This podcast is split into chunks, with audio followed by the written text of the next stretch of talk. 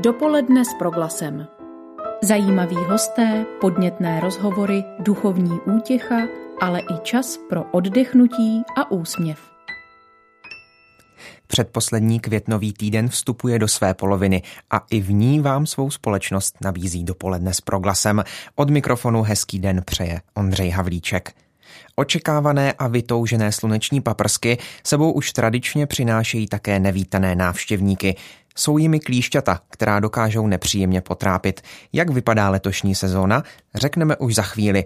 Také vás zavedeme do českých zoo a bude nás zajímat, jak se řada karanténních opatření projevila na běžném chodu jedné z nich, konkrétně té zlínské. Zpěváka a nezdolného milovníka vážek Dana Bárty se budeme ptát na jeho vztah k přírodě. No a hned v úvodu zavítáme do Národního parku Šumava. Dopoledne s proglasem. Posloucháte dopoledne s proglasem. Češi letos dovolenou stráví s největší pravděpodobností doma. Někteří na svých vlastních chatách či chalupách, jiní vyrazí poznávat místa, která ještě neviděli. Na zvýšený zájem návštěvníků se připravují ubytovací zařízení, hrady a zámky či přírodní rezervace a národní parky. Co ale zvýšený pohyb osob ve volné přírodě přinese? Na to se v tuto chvíli budeme ptát tiskového mluvčího Národního parku Šumava Jana Dvořáka. Dobré dopoledne, vítejte ve vysílání pro glasu. Hezký den. Pane Dvořáku, Šumava patří mezi eh, naše oblíbené pobytové cíle jako Čechů. Jsme národem cyklistů, turistů, máme jedny z nejlépe značených turistických tras v Evropě. Jak se Národní park Šumava připravuje na eh, pravděpodobný zvýšený počet návštěvníků letos v létě? Tak jenom připomenu, že Národní park Šumava každoročně navštíví okolo dvou milionů návštěvníků, eh, čili to není malé číslo. Eh, my tedy v této chvíli pracujeme s variantou, že eh, možná nějaká, nějaké 100 tisíce, 100 tisíce, možná i ten milion v letošní roce přibyde, zvláště teda v té letní sezóně. My tedy se snažíme připravit třeba naše návštěvnická a informační střediska tak, aby fungovala bez nějakých možných dalších výpadků v průběhu celé sezóny. Samozřejmě máme připravené i různé takové mm, programy pro veřejnost, kterých každoročně máme v té letní sezóně okolo 150, 170. Eh, letos to je samozřejmě zase trošku jiné, takže my budeme ladit takové ty nejzajímavější a aby jsme dali prostor pro co nejvíce zájemců zrovna eh, pro tyto eh, různé programy pro veřejnost. A samozřejmě připravují se na sezonu i naši strážci, kteří také očekávají to, že přímo v tom terénu, v té přírodě se bude pohybovat velké množství lidí a s tím je potřeba pracovat. Může právě ten zvýšený počet eh, nějak výrazněji ohrozit eh, ty přírodní, přírodní krásy a, a přírodní mm, zajímavosti eh, Národního parku Šumava? Tak pokud se budou návštěvníci chovat eh, tak, jak mají, jak to například ukládá i zákon eh, o ochraně přírody, eh, pak by ten dopad neměl být možná žádný nebo minimální. Pokud ale samozřejmě budou, budou porušovat nejrůznější nařízení a vůbec takový ten pobyt v přírodě, který asi se učí od základních škol, to znamená neodhazovat odpadky, takové to, co si, dole, co si do přírody přinesu, to si také odnesu, nehlučet, případně dodržovat to, aby lidé chodili konkrétně v národních parcích ideálně po, eh, po turistických stezkách vyznačených a tak dále, tak opravdu ten, eh, ten dopad by nemusel být. Pokud ale samozřejmě se najde mnoho porušovatelů těchto zákonů, eh, včetně třeba toho, že lidé budou chodit více záměrně do takzvaných klidových zón, kam je možné vstupovat pouze po, po značených stezkách a oni by tam chodili volně, tak samozřejmě může to ohrozit i tu místní faunu, respektive floru, pokud lidé by třeba pošli šlapali nějaké, e, nějaké květiny a podobně. Pokud řeknu mm, názvy jako Modrava, Kvilda, údolí Roklanského potoka nebo okruh kolem řeky Vidry, tak e, to jsou místa, která někteří rodilí šumaváci označují za magistrály, místa přetížená. E, tam je koncentrace turistů výrazná. Budete se jako Národní park snažit odklonit pozornost z těchto hlavních míst a nabídnout turistům třeba ta místa méně známá? Je to tak, přesně ta místa, eh, o kterých jste hovořil, ročně navštíví stovky tisíc turistů a v té sezóně letní úplně nejvíce. My, ano, se budeme snažit eh, lidem eh, nabízet třeba méně známá místa, která se úplně třeba nenacházejí v takovém tom prvotním hledáčku návštěvníků Šumavy, ale nabízejí velké množství přírodních krás a, a zákoutí. Já tedy osobně, tak jak znám tu Šumavu, tak některá ta místa považuji eh, možná po hříchu i za hezčí, než, eh, než jsou právě ta místa, o kterých jste hovořil. Ale je to vždycky na každém, na každém člověku. Ono ve své podstatě já si myslím, že i e, lidé sami e, v průběhu sezóny zjistí, že jezdit na tato e, velmi známá místa, kde se budou doslova do písmene možná strkat lokty o sebe, tak bude lepší třeba si najít nějakou jinou alternativu a my jim budeme dávat ty možnosti, respektive budeme jim dopřávat nějaké typy. Na naše otázky teď odpovídá v dopoledním vysílání pro glasu tiskový mluvčí Národního parku Šumava, pan Jan Dvořák. Eh, když se vrátíme do těch uplynulých 66 dnů nouzového stavu, hm, zaznamenali jste i v této době zvýšený zájem o Šumavu? Nebo naopak snížený oproti těm normálním číslům v těch jarních měsících? Tak eh, ten, řekněme, první měsíc eh, toho nouzového stavu, kdy lidé opravdu eh, velmi asi striktně i dodržovala, dodržovali ty opatření, které byly dány, včetně toho cestování, tak ta Šumava opravdu byla skoro lidu prázdná.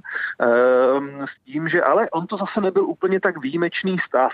On totiž ten konec března, kdy skončí ty jarní prázdniny a ten duben, to je vlastně období, kdy je nejméně lidí obecně na Šumavě. E, na druhou stranu e, vlastně ten, řekněme, měsíc zpátky od poloviny dubna do teď, e, především víkendy byly velmi silné. Zase lidé chtěli evidentně do přírody, což je logické, chtěli trošku volnosti a ta Šumava jim to dopřávala. Takže eh, ten vývoj byl samozřejmě sám o sobě zajímavý s tím, že bylo asi poznat, že lidé zase eh, více možná i poznávají přírodu díky tomu, co se dělo a chtěli do ní evidentně.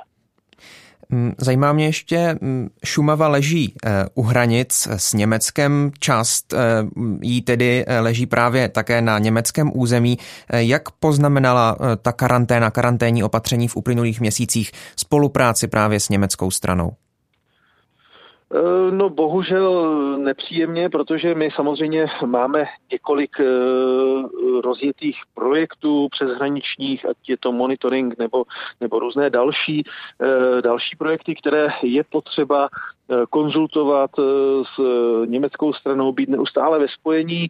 Zase na druhou stranu jsme se, přiznáme, více naučili používat třeba ty modernější technologie, videokonferencí a podobně, ale samozřejmě ten osobní styk při těch, při těch setkáních je strašně důležitý, protože to se samozřejmě, to asi zná každý, jedná a projednává se úplně jinak než videokonferenci nebo telefony. S tím, že samozřejmě my budeme muset některé věci dohánět s ohledem na to, že je nutné být eh, třeba při, při, nějakých, eh, při nějakém tom monitoringu eh, chodit přes hraničně, což v této chvíli ani není možné ze zákona, protože takzvaná zelená hranice je uzavřená a může se vlastně překračovat hranice pouze na povolených přechodech. Pane Dvořáku, moje poslední otázka, možná trochu osobnější. Čím si získala Šumava vaše srdce? V čem je pro vás jedinečná? Ona se ho doslova do písmene ukradla. Eh, já jsem Šumavu začal po, vlastně poznávat velmi intenzivně jako novinář v roce 2006 a, a poznával jsem ji jak z té hezké, tak i z té horší stránky s ohledem na nějaké problémy a tak dále. Ale učarovala mi asi možná tak jako každého Čecha. Nádherné prostředí, ve své podstatě zajímaví lidé a e, také neuvěřitelné příběhy, které tam jsou vepsány do celé té historie toho území, ať jsou příjemné, či mnohdy velmi smutné, ale takový je život a já si myslím, že eh, v té, na té Šumavě eh, se nám úplně um, promítá prakticky ty naše dějiny minimálně toho 20. století, jako celo, celou republikově. Říká první host dnešního dopolední, dopoledne s proglasem byl jím mluvčí, tiskový mluvčí Národního parku Šumava Jan Dvořák. Díky za váš čas. Hezký den. Krásný den. Mějte se nashledanou.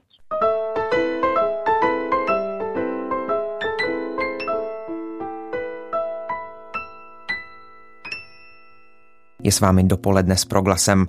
Procházky ve volné přírodě dnes už automaticky mnozí z nás spojí s použitím repelentu. Jsme si vědomi, že narazit v přírodě na nakažené klíště přináší celou řadu rizik a tak se necháváme očkovat proti klíšťové encefalitidě. Využíváme ale této možnosti dostatečně.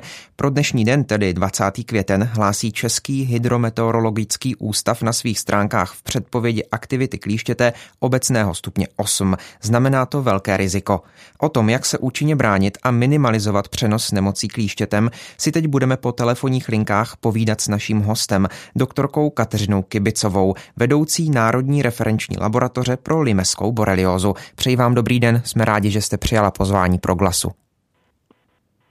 Dobrý den, já vás zdravím. Paní doktorko, možná banální otázka, proč jsou vlastně klíšťata tak nebezpečná?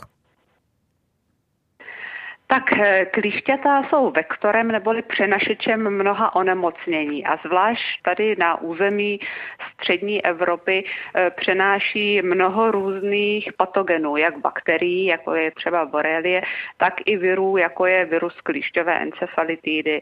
A eh, pak i spousta dalších bakterií, o kterých se, o kterých se ještě málo, málo ví a jsou málo známé a které mohou způsobit onemocnění potom třeba o, o, u lidí, eh, kteří mají imunitní eh, systém nějak snížený nějakými léky nebo nemocí. Hm, určitě ale ne každé klíště je nakažené. Dá se říct, kolik procent z nich přenáší třeba právě limeskou boreliózu, kolik klíšťovou encefalitidu a, a další nemoci? Eh, tak určitě se, určitě se o nějakých procentech eh, bavit můžeme, eh, protože jak na, u nás v laboratoři, tak i v laboratořích, v laboratořích v Akademii věd a, a v dalších laboratořích klíšťata testují a zajímají se, z kolika procent jsou nakaženy. Na území České republiky, a platí to i takhle, platí to i vlastně pro střední Evropu, jsou klíšťata poměrně vysoce promořená bakterií Borrelia burgdorferi, která způsobuje limskou boreliózu. Na území České republiky je to v průměru tak kolem 15%.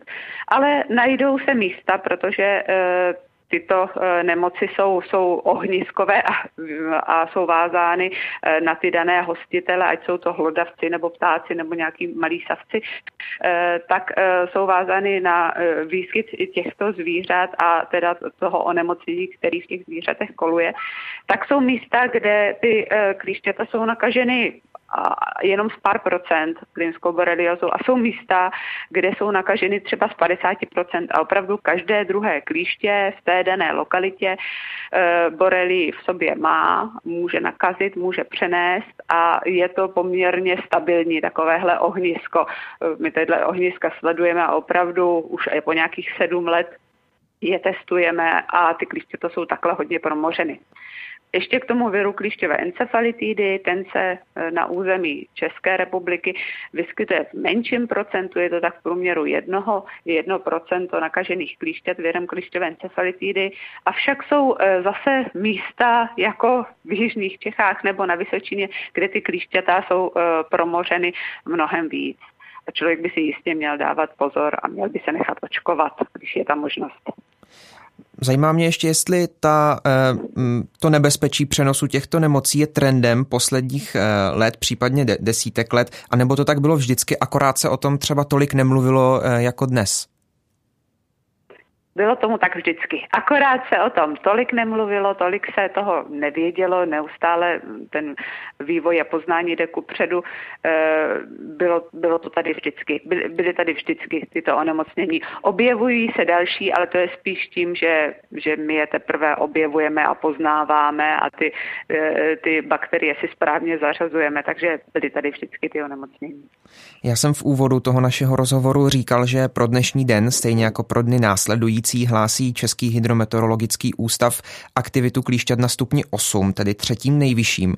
S tímto stupněm se pojí pokyn, eh, cituji právě ze stránek eh, Českého hydrometeorologického ústavu, nesedat a nelehat v porostech, nevstupovat do křovin a bylinné vegetace, zejména na okraji lesa, na okraji vodních toků a listnatého mlází. Tak Nepřijdeme za chvíli, pokud budeme chtít ta doporučení plně dodržet o úplný kontakt s přírodou. To je pravda, to máte úplnou pravdu, to bychom potom nemohli už opravdu vůbec do přírody. Eh, je to, je to tak, že pokud bychom šli v těchto dnech do přírody, do nějaké té vyšší trávy nebo blízko nějakých těch křovisek a vodních toků, kde je vysoká vlhkost, tak máme velmi vysokou šanci, pravděpodobnost nějakou 80% podle, podle, těch, eh, podle toho bodování, že eh, se s klíštětem setkáme, že se na nás, že se na nás přichytí, protože klíšťata jsou v těchto dnech díky těm eh, příznivým teplotám a taky příznivé vzdušné vlhkosti velice aktivní aktivní, jsou aktivní právě z velkého, velké, velké množstvího procenta. Eh, a eh, pokud chceme chodit do přírody, což si myslím, že jenom dobře, nechceme lidi od, odradit, aby chodili do přírody, eh, tak nám nezbývá, než dodržovat určitá pravidla. To znamená nechat se oočkovat proti klišťové encefalitidě, protože to je opravdu jediné stoprocentně účinné, účinná prevence. Eh, a potom dodržovat další pravidla jako eh, používání repelentů, eh, používání správného oděvu, to znamená, že, to znamená, že když budu mít nějaké mm, oblečení trošku s chlupem, klíšťata se mi tam lépe udrží, když budu mít černé kalhoty, klíšťata na, nich, na nich neuvidím, na těch kalhotech. A, a hlavně tedy potom se dobře prohlédnout při tom, když se vrátíme z lesa. A ještě jedna důležitá věc, eh, na což mě upozornil jeden orientační běžec, eh, co dělá on sám a co dělá mnoho z nás, eh, oblečení po návratu z přírody sundat a zpátky si ho už nebrat, protože ty klíšťata poměrně dlouhou dobu cestují. Cestují po našem těle, cestují e, v tom oblečení, v těch šatech a mohou se přisát klidně druhý den. Pokud si takovéhle tričko, takové kalhoty odložíme, e, klíště přes noc v nich krásně vydrží a druhý den e, se na nás krásně může přisát, protože si zase najde cestu k tomu správnému místu na kůži, kde se přisát chce. Na proglasu je teď naším hostem doktorka Kateřina Kibicová, vedoucí Národní referenční laboratoře pro limeskou boreliózu. Mluvíme tu spolu o klíšťatech. Eh, už jste načala eh, to téma repelentů. Eh, mě zajímá, často se mluví o takzvaném, můžeme říct třeba lidově vnitřním repelentu a to je zvýšená hladina vitamínu B v těle nebo správná hladina vitamínu B v těle. Tak opravdu to funguje nebo je to, dá se to zařadit spíš k těm takzvaným babským radám? Tak eh, Určitě, eh, určitě můžeme říct, že někteří lidé klíšťatům více, více voní než jiní lidé.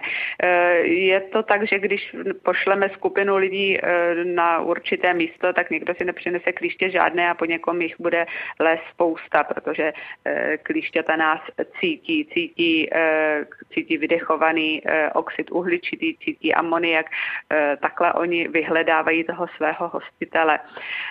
Ale nemůžeme nemůžeme spolehat jenom na to, že pokud budeme jíst dostatečně, dostatek vitamínu B, tak potom na nás klištěta ne, nepůjdou. Je to souhra dalších faktorů. Eh, takže určitě vitamin B nám neuškodí, je dobře mít dostatek vitamínu, ale nemůžeme na to jenom spoléhat. Teď položím otázku, která eh, je hojně diskutovaná eh, každý rok. Eh, novináři se jí věnují, věnují se jí odborníci a slyšeli jsme na ní už stovky odpovědí, přesto se nemůžu nezeptat, jak vlastně správně vytáhnout klíště. Tak, jak správně vytáhnout klíště. To, to je dobrá otázka. Rozhodně tady takové ty diskuze o tom, jestli točit po směru nebo proti směru ručiček je docela, takové diskuse jsou bezpředmětné, protože eh, ten sosáček hypostom toho klíštěte má zpětné háčky. Těch zpětných háčků je tam spousta, je to taková malá harpuna se spoustou zpětných háčků a jedině, jak ho můžeme dostat ven, když si to představíte, je vyklad s dostatečnou trpělivostí. Vyklad, vyklad, dokud takovouhle tuhle malou harpunu eh, o tamtud neuvolníme, tu ránu trošku nezvětšíme a eh, to klíště opatrně pomalu vytáhneme. Nejsou tam žádné závity natočení. Samozřejmě ne vždycky sebou máme ten správný nástroj, jak to klíště uchy, uchopit, aniž bychom ho rozmáčkli a přetrhli. E, pravda je taková, že já sama jsem taky zkoušela minulý rok dcerám oběma vyvyklat klíště kouskem, kouskem navlhčeného kapesníčku. U jedné se mi to podařilo a u druhé jsem vyklala 10 minut a klíště jsem nevyvyklala, takže jsem ho pak musela vytáhnout nějakou tu umělohmotnou pincetou, kterou to jde eh, pěkně, kterou to klíště se eh, pěkně eh, přichytí, ale někdy si člověk musí pomoct i s nějakým takovýmhle froté ručníkem nebo navlhčeným kapesníčkem a snažit se pomalu trpělivě vyklat. Moje otázka na závěr. Zbavíme se někdy nakažených klíšťat nebo s námi zůstanou už navždy a budeme se proti nim bránit pouze prostřednictvím třeba očkování? No, s klíšťaty se budeme muset naučit žít. Ty nám nějak nez, nezmizí eh, a eh, asi ani nezmizí tedy ty nemoci, které přenášejí, protože jsou v těch rezervoárech, v těch, v těch různých zvířatech. Takže naučit se s nimi, naučit se s nimi žít, e, naučit se, jak se správně chovat při návratu z přírody, jak se správně chovat v přírodě, používat repelenty, nechat se naočkovat a budou tady klíšťata pořád. Uzavírá Kateřina Kibicová, vedoucí Národní referenční laboratoře pro limeskou boreliozu. Paní doktorko, díky moc za váš čas a věřím, že si letos dáme na sebe eh, sklíšťaty větší pozor při nějaké další příležitosti třeba na proglasu naslyšenou. Děkuji a nashledanou. Dopoledne s proglasem. Ve Zlínské zoologické zahradě můžete na 50 hektarech najít 226 druhů zvířat. Zoo také dlouhodobě patří mezi desítku nejnavštěvovanějších turistických míst České republiky. V roce 2016 ji navštívilo dosud rekordních 668 303 osob a v rámci 15 českých zoojí patří v návštěvnosti druhé místo. Ale i Zoo Zlín čelila v uplynulých měsících řadě problémů spojených s koronavirovou krizí, což se samozřejmě projevilo i v jejím chodu. Ředitel Roman Horský je právě teď hostem v dnešním pořadu Dopoledne s proglasem. Dobré dopoledne. Dobré dopoledne všem posluchačům.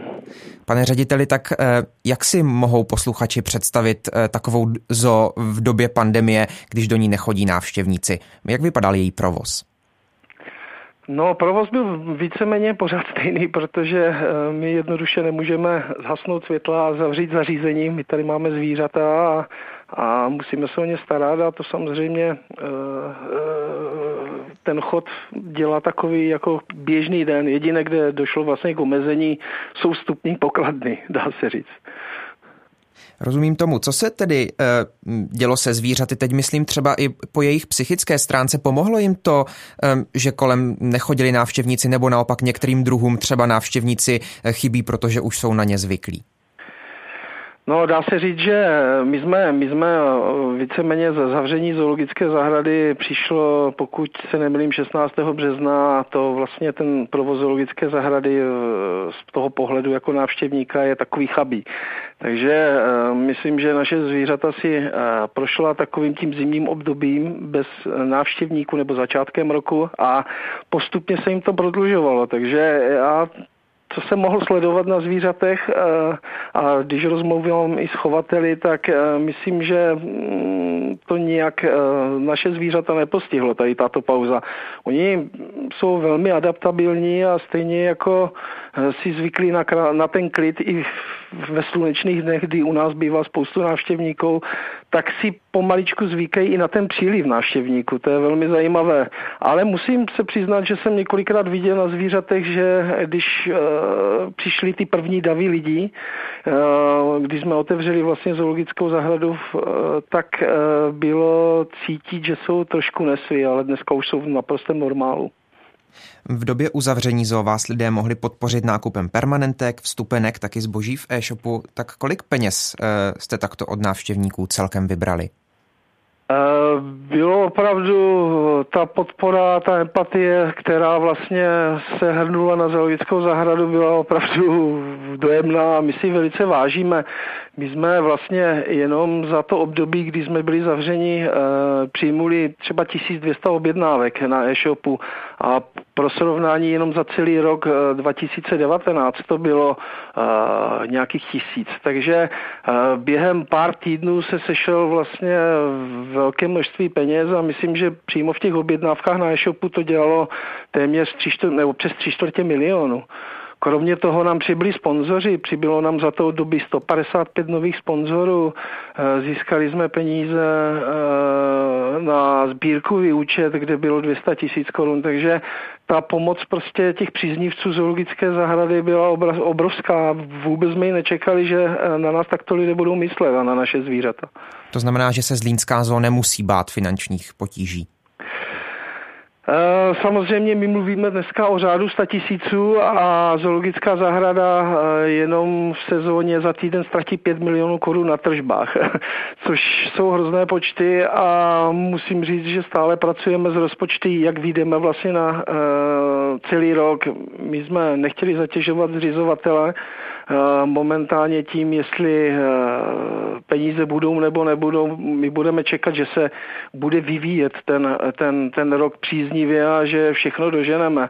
Já věřím, že návštěvníci přijdou a jakmile to počasí dovolí. Ta, nás už může dneska zradit ještě kromě covidu počasí a já si budu přát, máme co nejvíce slunečných dnů a myslím, že si to všichni přejeme v zoologické zahradě a budíme se s tím, jaké bude počasí, protože to se okamžitě odrazí na našich příjmech. Roman Horský, ředitel Zlín, je teď eh, hostem dopoledního vysílání Proglasu. Zajímá mě, jaká bezpečnostní ochranná opatření v souvislosti s otevřením jste museli učinit. Teď myslím, jak na straně návštěvníků, tak třeba i na straně zaměstnanců zahrady nebo zvířat. Ty opatření šly eh, jak ze strany teda k návštěvníkům, jak říkáte, to eh, nám samozřejmě eh, přišlo nařízení vlády, musíme používat dezinfekční prostředky, museli jsme zavést online prodej vstupenek, který byl trošku komplikovaný a hlavně jsme museli limitovat počet návštěvníků v zoologické zahradě. A kromě toho jsme museli samozřejmě zajistit pohyb našich pracovníků tak, aby se co nejméně křížil s cestami návštěvníky, takže nějaké opatření tam samozřejmě byly, trošku nám to komplikovalo provoz, ale myslím, že jsme se s tím poměrně slušně poprali. Dneska vlastně už máme nařízení, že budeme moci 25. května otvírat vnitřní expozice tam nám to trošku komplikuje to používání dezinfekčních prostředků, protože například u Rejnoku, jak uh, víte, máme interaktivní expozici, kde návštěvníci vlastně mohou si hladit Rejnoky, tak to se obávám, že vzhledem k tomu, že může dojít ke kontaminaci vody dezinfekčními prostředky nebo něčím uh, takovým, co by mohlo uškodit Rejnokům, tak tam budeme omezení a dneska vlastně zvažujeme, jestli ten pavilon vůbec otevřeme nebo neotevřeme. Já bych rád ho otevřel aspoň aby mohli zhlédnout tu expozici návštěvníci, ale uh, budeme ještě o tom jednat a máme tady eh, k tomu takovou větší poradu, kde se budeme uh, vyhodnocovat rizika spojená především s pohodou těch zvířat. No. Chystáte třeba právě místo hm, zmíněných rejnoků nějaké, nějaké jiné novinky, speciální program pro návštěvníky? Tak eh, novinky určitě máme. Novinky jsou narozená a vylíhlá mláďata. Mm, návštěvníci můžou vidět například mravenečníka velkého, který se narodil začátkem ledna, samičku velblouda dvouhrbého, klokany do krke, lenochoda, lenochoda dvouprstého mládě, které se narodilo v únoru, spoustu papoušků, Ariarakanga, ty velký velcí jeho američtí červení papoušci. Takže určitě k tomu eh, nějaké novinky budou. Kromě toho jsme importovali koncem roku gaury indické, což jsou obrovští tuři. Eh, ti naši jsou sice ještě mláďata, ale určitě jsou to zvířata, které stojí za to se na ně přijít podívat. A z toho pohledu e, takového obecného, nebo těch expozic vlastně, které vznikly, tak jedna z věcí je, že jsme zprůchodnili expozici pelikánů australských v dolní části zoologické zahrady. To je taková novinka, kde zase chceme přiblížit ten svět zvířat návštěvníkům tím, že budou procházet vlastně expozici a budou v bezprostřední blízkosti pelikánu. Já doufám, že návštěvníci budou respektovat naše pravidla a, a, a tak, jak je to třeba u klokanu, kdy musí dodržovat určité pravidla na to, aby drželi odstup od těch zvířat, protože je nebude dělit žádná bariéra. Máme novou lávku, která je uspůsobena krmení žiraf Eh, podobně jako u Rejnoku chceme spoplatnit krmení a vlastně dopřát lidem takový zážitek. Eh, věřím, že to eh, se potká s velkým zájmem. Už to pomaličku dopracováváme, takže myslím během pár dnů spustíme provoz. Pro návštěvníky jsme udělali úpravu v dětském koutku, zastřešili jsme i určité posezení, aby byli chráněni před sluncem a možná bychom našli ještě další úpravy. Zaujalo mě to, co jste říkal eh, o otevřených výbězích kontaktu se zvířaty. Je právě toto ten směr, kam eh, směřují hm, do budoucna zoologické zahrady v Tuzemsku, ale třeba i v Evropě k většímu kontaktu návštěvníků se zvířaty v otevřených výbězích, v různém krmení, o kterém mluvíte a tak dále? Eh, my samozřejmě chceme nějakým způsobem lidem přiblížit ten svět zvířat a my tady sledujeme, že prostě eh, lidé prostě chtějí být eh, blíž těm zvířatům. To samozřejmě nejde vždy a my se snažíme jim je přiblížit tak, aby to bylo bezpečné pro zvířata a samozřejmě i pro návštěvníky a toto je jeden ze způsobů. Je to zážitek, je to, je to poznání určitě taky protože jakmile se díváte žirafě z očí do očí, tak je to opravdu něco jiného, než když ji vidíte na 20 metrů ve výběhu. A můžete poznat spoustu detailů prostě to o tomto zvířeti a mm, všeobecně zoologické zahrady samozřejmě se snaží touto cestou jít, nevždy to jde a Říkám, je to spjaté hodně s tím, jak pracujete s návštěvníky, jak je vychováváte, protože toto nejde bez dodržování pravidel. My tu zkušenost už máme vlastně, protože výběh Lokanu byl jeden z prvních takových dá se říct, interaktivních výběhů, které tady byly a má dobrých už já si pamatuju určitě 15, 20 let, určitě přes 15 let. A na to navazujeme stále a dál a dál a snažíme se působit na lidi a snažíme se je vychovávat, aby se tu chovali s pokorou k přírodě a mm, já myslím, že že, to, že nám to jde, že, že návštěvníci to vnímají, vnímají zvířata, vnímají, kde ho už obtěžují, kde ho neobtěžují a myslím, že to je fajn, že to je, že to je výchovné. Takže já si budu při, přát takových expozic co nejvíc a přeji si vychované návštěvníky, aby ocenili to, že jim vlastně tady tuto možnost dopřáváme.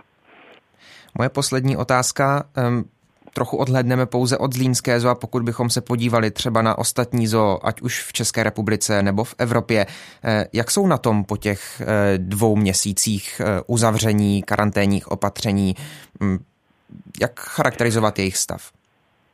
Eh, my jsme v kontaktu s českýma zahradama a s evropskýma zahradama, protože máme rozjednaných spoustu programů spolupráce, třeba na výměně zvířat. To nás teďka samozřejmě trošku brzdí a mezi tím si určitě vyměníme informace, jak, jak jsou zoologické zahrady na, to, na tom. Eh, je spousta zoologických zahrad, eh, které mají vysokou soběstačnost a vlastně Zlínská zahrada má nejvyšší soběstačnost v rámci České zoologické zahrady, to znamená, že má nejnižší příspěvek vzhledem k rozpočtu a to nám trochu samozřejmě všem komplikuje život, protože čím déle jsme zavření, tím dílu přicházíme eh, o příjmy a těžko se to dohání. Některé zahrady jsou saturované lépe, a samozřejmě tu situaci zvládají líp, protože mají z čeho v úvozovkách žít. Ale jsou i zahrady na hraně bankrotu. Mám informace například z Holandska, že tam byly ve velmi těžkých situacích některé zoologické zahrady, které byly taky odkázány jenom vlastně na pomoc příznivců. Takže e, není to jenom ekonomika, jsou to i zoologické zahrady a ty časy byly tíživé, ale já už dneska to vidím trošku optimističtěji všechno, protože my jsme se začali nadechovat a lidi k nám začínají přicházet a věřím, že stejně to bude i u kolegů, že tu situaci zvládneme. O Zlínské zoologické zahradě, ale také o těch eh, českých a evropských zoologických zahradách jsme teď mluvili s Romanem Horským, ředitelem právě Zlín. Díky za to. Hezký den. Taky děkuji a přeji hezký den. Naschledanou.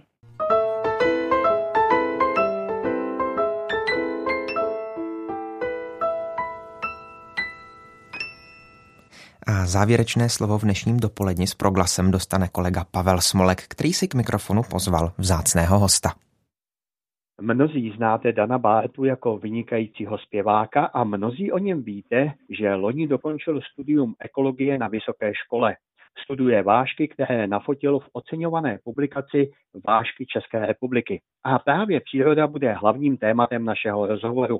Dobrý den. Dobrý den.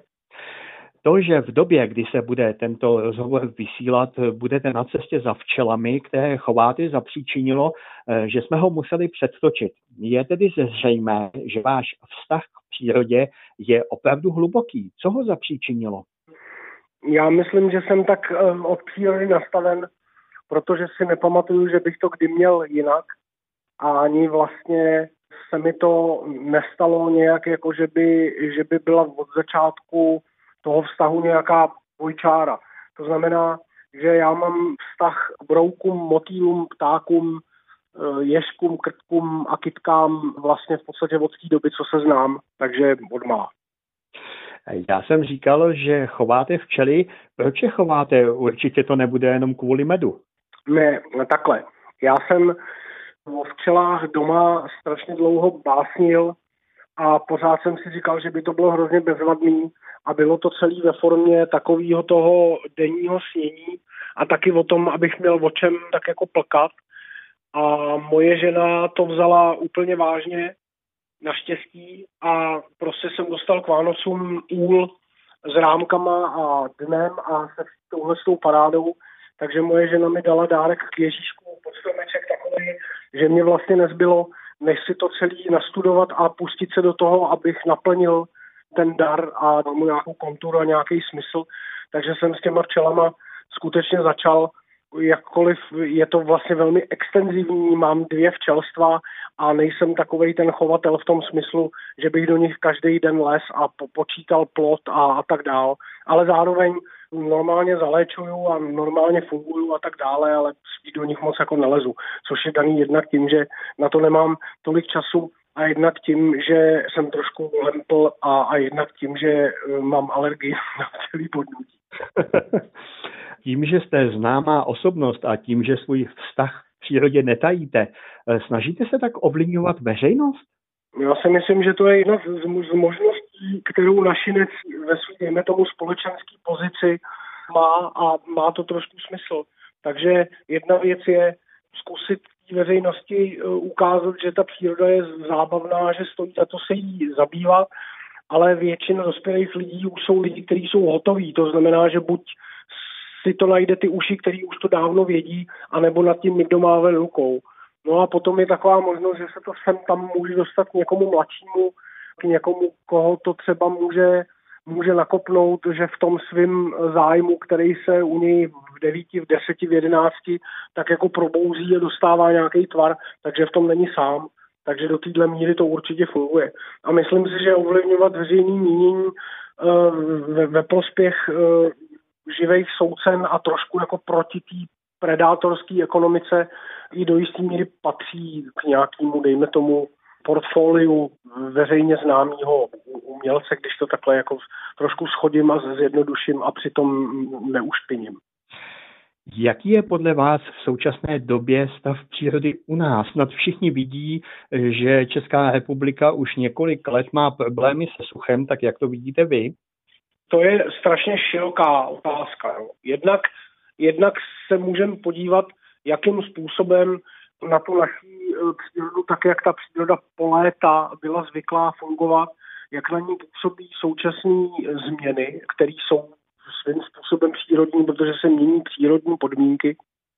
To znamená, že ubývá srážek, přibývá eh, stupňů Celzia a tak dál, tak to se samozřejmě projevuje tak, že ta příroda si s tím let kde neporadí, ale nejvíc si s tím neporadí tam, kde do toho ještě zasahuje člověk a tu přírodu jakoby ovlivňuje a přetváří v něco, co už je vlastně v podstatě jenom hospodářství v tom smyslu. Takže tam, kde jsou prostě velikánské lány, tam, kde jsou zatrubněné toky, tam, kde se přirozený meandry řek mění, v řeky, které jsou opevněný, s opevněnými břehy, které jdou rov, rovně dopředu a tam, kde jsou prostě monokultury smrků, tak tam samozřejmě to na frak dostává nejvíc, protože se to navzájem negativně ovlivňuje a jedno druhýmu nepomáhá. To znamená, že našinec nebo člověk by měl ten vztah k té krajině změnit urychleně, nebo se mu to strašně prodraží i takhle jako obyčejně uvažovat nad tím lze.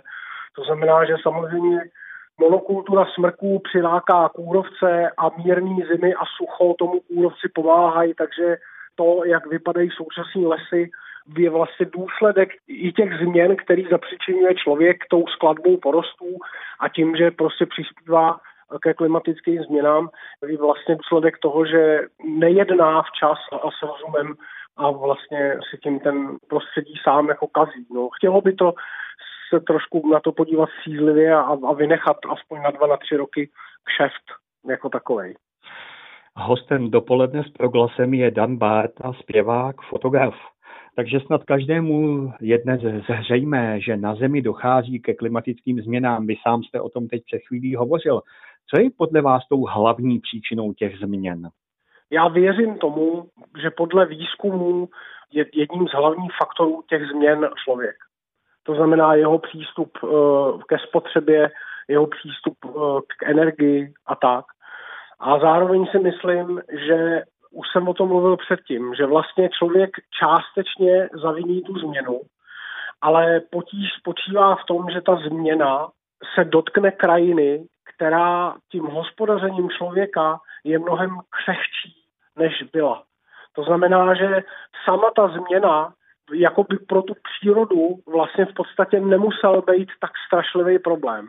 Ale pro tu krajinu, která je kulturní a která je člověkem ovlivněná opravdu hodně, to znamená, že je fakt jako rozbitá, unifikovaná, tak jako zvláštně zestejněná, tak v tuhle tu chvíli ty klimatické dopady mají dopad mnohem tvrdší, protože ta krajina sama o sobě je chorá.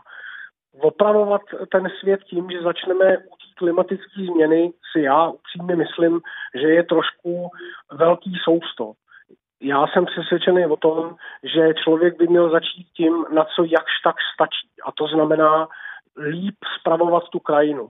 A v okamžiku, kdy se mu podaří líp spravovat tu krajinu, tak při dodržení nějakých základních, víceméně obyčejných pravidel, kterých se dají velmi zjednodušeně nadefinovat jako, jako šetření a nějaký základní důmysl, tak při dodržení těchto těch pravidel a lepší zprávy krajiny se nám určitě povede zabránit změnám, které budou opravdu bolestní. Takže si myslím, že klíč je ve správě a v péči o krajinu spíš než ve snaze zabránit eh, jako klimatickým změnám ve velikánských místech a ve velikánských číslech. Dává vám něco studium přírody, chování třeba včel, o kterých jsme hovořili pro váš umělecký život? Jak se to navzájem ovlivňuje, vaše zpívání a to, že se věnujete přírodě? Já si spíš teda upřímně myslím, že se to navzájem doplňuje v tom smyslu, že u toho od muziky odpočívám a naopak.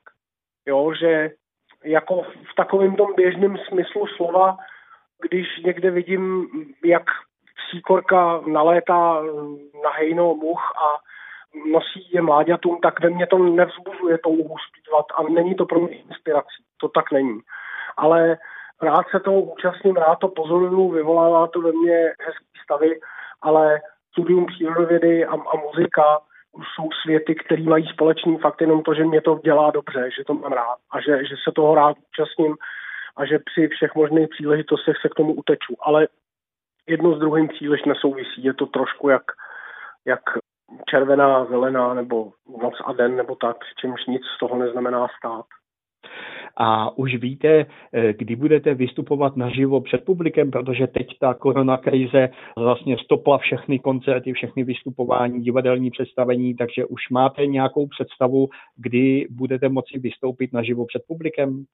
No, my jsme s tou naší novou deskou Kráská zvířený prach, kterou jsme vydali těsně předtím, než jsme nemohli vyjet na šňůru, tak jsme vlastně plánovali jet a vypadalo to tak, že něco stihneme a pořád se to odsouvá a teď zase je možný, že třeba něco stihneme, takže je, je otevřený nějaký koncert, který by měl v druhý půlce června proběhnout v Říčanech u Brna.